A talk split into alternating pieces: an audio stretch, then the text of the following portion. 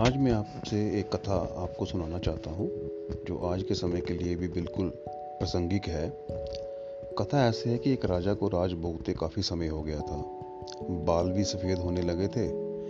एक दिन उसने अपने दरबार में उत्सव रखा और अपने गुरुदेव एवं मित्र देश के राजाओं को भी सादर आमंत्रित किया।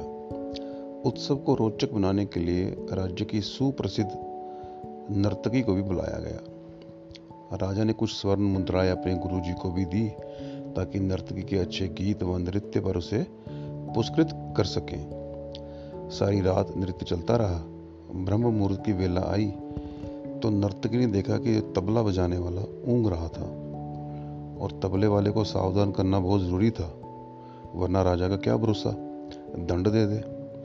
तो उसको जगाने के लिए नर्तकी ने एक दोहा पड़ा। बहु बीती थोड़ी रही पल पल गई बिताई। एक पल के कारणे ना कलंक लग जाई।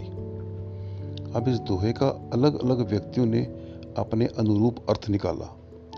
तबले वाला स्तर्क होकर बजाने लगा। जब ये गोहा जब ये दोहा गुरुजी ने सुना और गुरुजी ने सारी मोहरें उस नर्तकी को अर्पण कर दी।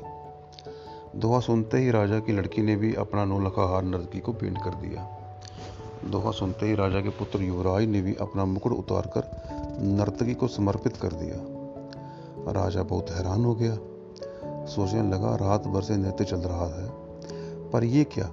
अचानक एक दोहे से सब अपनी मूल्यवान वस्तुएँ बहुत ही खुश होकर नर्तकी को समर्पित कर रहे हैं। राजा सिंहासन से उठा और नर्तकी को बोला, एक दोहे द्वारा एक सामान्य नर्तिका होकर भी तुमने सबको लूट लिया।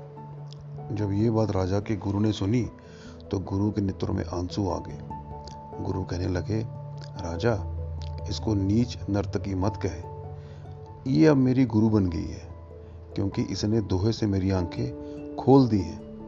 दोहे से ये कह रही है कि मैं सारी उम्र जंगलों में भक्ति करता रहा और आखिरी समय में नर्तकी का मुचरा देखकर अपनी साधना नष्ट करने यहाँ चला आया। मैं तो चला। ये कह के गुरुजी ने अपना कमंडल उठाया और जंगल की ओर चल पड़े। राजा की लड़की ने कहा, पिताजी, मैं जवान हो गई हूँ। आप आँखें बंद किए बैठे हैं। मेरी शादी नहीं कर रहे थे और आज रात मैंने आपके महावत के साथ भागकर अपना जीवन बर्बाद कर लेना था। लेकिन इस नर्तकी के दोहे ने मुझे सुमति दी है कि जल्दबाजी मत कर। कभी तो तेरी शादी होगी ही, क्यों अपने पिता को कलंकित करने पे तुली है। अब युवराज की बारी आई।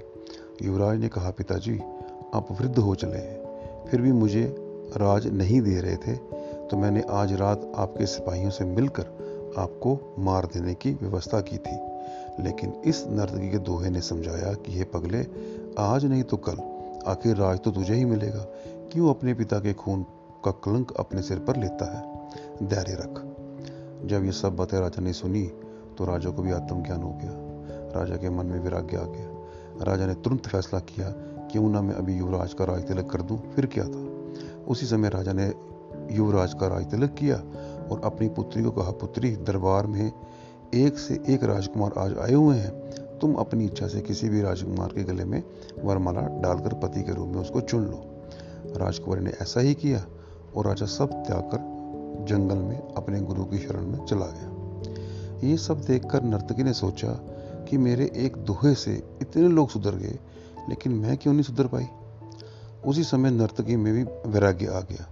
उसने उसी समय निर्णय लिया कि आज से मैं अपना बुरा नृत्य बंद करती हूँ और कहा, हे प्रभु, मेरे पापों से मुझे क्षमा करना। बस आज से मैं सिर्फ़ तेरा ही सुमरण करूँ अब ये बात जो है, आज के समय में जो लॉकडाउन चल रहा है, उसके ऊपर भी लागू होती है। बहु बीती थोड़ी रही पल पल गई बिताई, एक पल के कारण ना कलंक लग जाए तो इसलिए मेरे साथियों लॉकडाउन का पालन करें। काफ़ी समय निकल चुका है।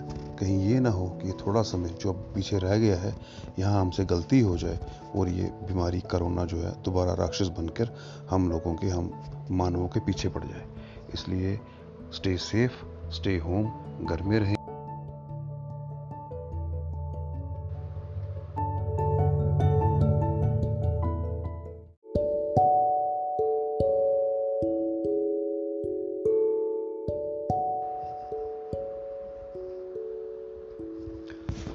आज मैं आपसे एक कथा आपको सुनाना चाहता हूँ, जो आज के समय के लिए भी बिल्कुल प्रासंगिक है। कथा ऐसे है कि एक राजा को राज भोगते काफ़ी समय हो गया था। बाल भी सफ़ेद होने लगे थे। एक दिन उसने अपने दरबार में उत्सव रखा और अपने गुरुदेव एवं मित्र देश के राजाओं को भी सादर आमंत्रित किया। उत्सव को रोचक बनाने के लिए राज्य की सुप्रसिद्ध नर्तकी को भी बुलाया गया। राजा ने कुछ स्वर्ण मुद्राएँ अपने गुरुजी को भी दी, ताकि नर्तकी के अच्छे गीत व नृत्य पर उसे पुरस्कृत कर सकें। सारी रात नृत्य चलता रहा। ब्रह्म मुहूर्त की वेला आई तो नर्तकी ने देखा कि तबला बजाने वाला ऊँग रहा था, और तबले वाले को सावधान करना बहुत ज़रूरी था, वरना राजा का क्या भरोसा? दंड दे दे। तो उसको जगाने के लिए नर्तकी ने एक दोहा पढ़ा बहु बीती थोड़ी रही पल पल गई बिताई। एक पल के कारणे ना कलंक लग जाई। अब इस दोहे का अलग अलग व्यक्तियों ने अपने अनुरूप अर्थ निकाला। तबले वाला सतर्क होकर बजाने लगा। जब ये गोहा, जब ये दोहा गुरुजी ने सुना और गुरुजी ने सारी मोहरें उस नर्तकी को अर्पण कर दी। दोहा सुनते ही राजा की लड़की ने भी अपना नौलखा हार नर्तकी को भेंट कर दिया। दोहा सुनते ही राजा के पुत्र युवराज ने भी अपना मुकुट उतारकर नर्तकी को समर्पित कर दिया। राजा बहुत हैरान हो गया। सोचने लगा, रात भर से नृत्य चल रहा है। पर यह क्या? अचानक एक दोहे से सब अपनी मूल्यवान वस्तुएँ बहुत ही खुश होकर नर्तकी को समर्पित कर रहे हैं। राजा सिंहासन से उठा और नर्तकी को बोला, एक दोहे द्वारा एक सामान्य नर्तिका होकर भी तुमने सबको लूट लिया। जब ये बात राजा के गुरु ने सुनी तो गुरु के नेत्रों में आँसू आ गए। गुरु कहने लगे, राजा, इसको नीच नर्तकी मत कहे। ये अब मेरी गुरु बन गई है, क्योंकि इसने दोहे से मेरी आँखें खोल दी हैं। दोहे से ये कह रही है कि मैं सारी उम्र जंगलों में भक्ति करता रहा और आखिरी समय में नर्तकी का मुचरा देखकर अपनी साधना नष्ट करने यहाँ चला आया। मैं तो चला। ये कह के गुरुजी ने अपना कमंडल उठाया और जंगल की ओर चल पड़े। राजा की लड़की ने कहा, पिताजी, मैं जवान हो गई हूँ। आप आँखें बंद किए बैठे हैं। मेरी शादी नहीं कर रहे थे और आज रात मैंने आपके महावत के साथ भागकर अपना जीवन बर्बाद कर लेना था। लेकिन इस नर्तकी के दोहे ने मुझे सुमति दी है कि जल्दबाजी मत कर। कभी तो तेरी शादी होगी ही। क्यों अपने पिता को कलंकित करने पे तुली है? अब युवराज की बारी आई। युवराज ने कहा, पिताजी, आप वृद्ध हो चले हैं, फिर भी मुझे राज नहीं दे रहे थे तो मैंने आज रात आपके सिपाहियों से मिलकर आपको मार देने की व्यवस्था की थी। लेकिन इस नर्तकी के दोहे ने समझाया कि ये पगले, आज नहीं तो कल। आखिर राज तो तुझे ही मिलेगा। क्यों अपने पिता के खून का कलंक अपने सिर पर लेता है? धैर्य रख। जब ये सब बातें राजा ने सुनी तो राजा को भी आत्मज्ञान हो गया। राजा के मन में विराग्य आ गया। राजा ने तुरंत फैसला किया क्यों ना मैं अभी युवराज का राज तिलक कर दूँ, फिर क्या था?